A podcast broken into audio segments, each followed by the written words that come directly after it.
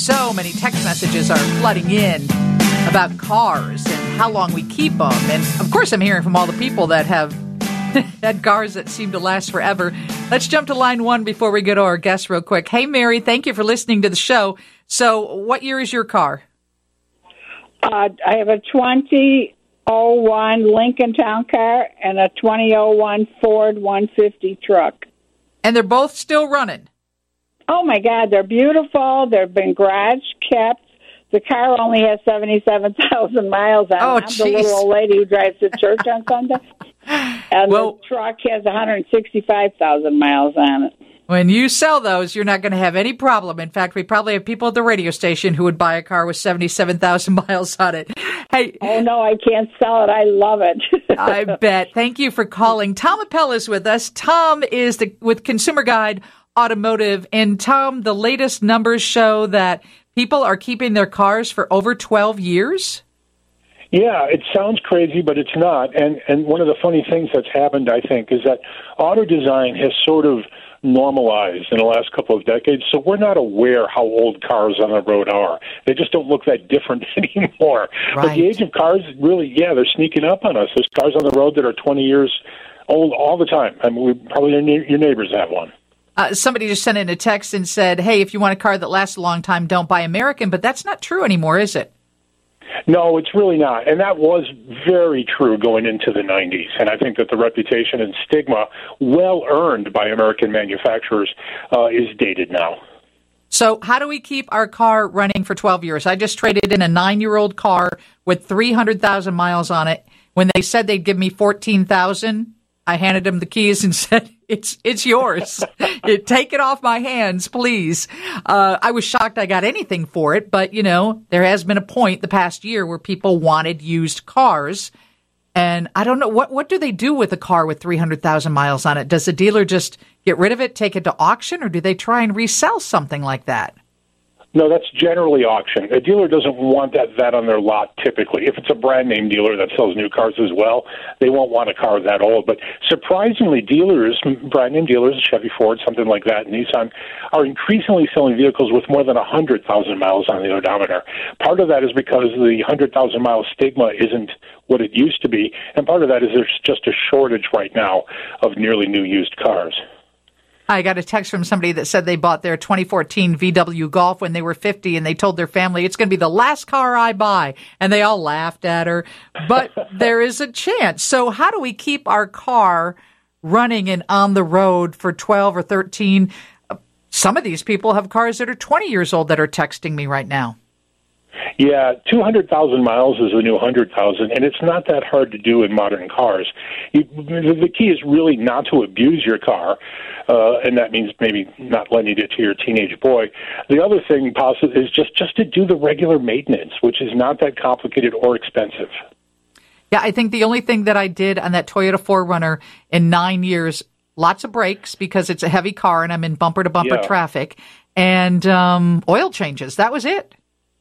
Oil changes are a big deal, and one of the nice things about oil changes is if you go to a dealership or a chain oil change store, they they promise to and generally do inspect all the other things too. So your coolant gets checked, your brake fluid gets checked, uh, things like that, and that helps prevent or helps preserve the life of the car as well.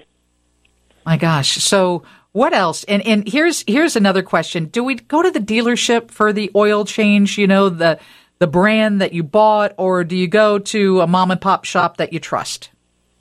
That's a good question. And one of the things is that dealerships traditionally have charged more for oil changes, so it seems like a, a slam dunk that you don't go there.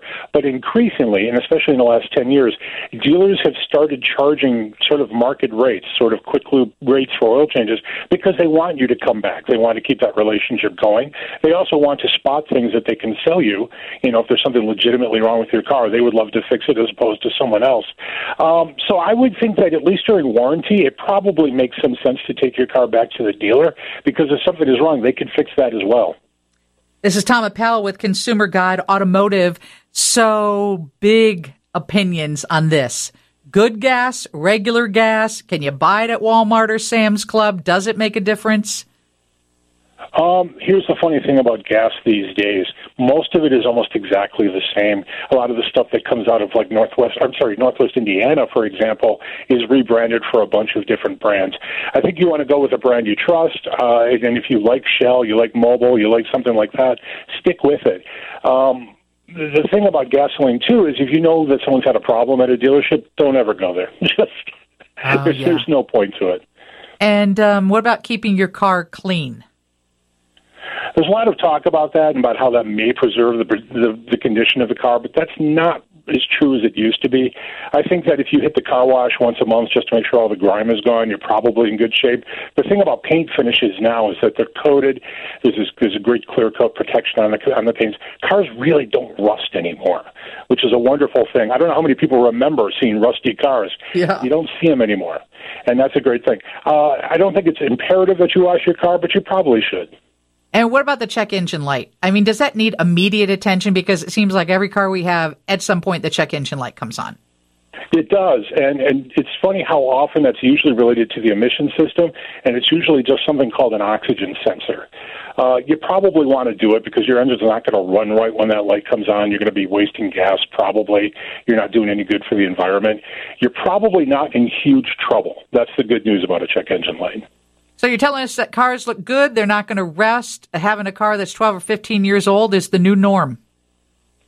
It kind of is the new norm, yeah. Just do the regular maintenance. You know, another word about that, too. When you get higher up in the miles, 70, 80, 90, or over 100,000 miles, there are very significant things that the owner manual suggests that you do. Make sure you do those. because if Okay. you don't, you're probably in for a huge expense. And you're saying there is no difference between American made and um, foreign made cars, that it used to be an issue, but now the American cars are lasting just as long. Uh, nearly as long. Uh, This is a brand by brand thing, and it seems like Toyota still has its its edge way at the top of the list. But but American makes are doing just as well. There's Buick, for example, which I think was, uh, according to JD Powers, the second best brand last year, and that's a traditional American brand. So I would not worry about uh, nation of origin anymore. And what about ethanol?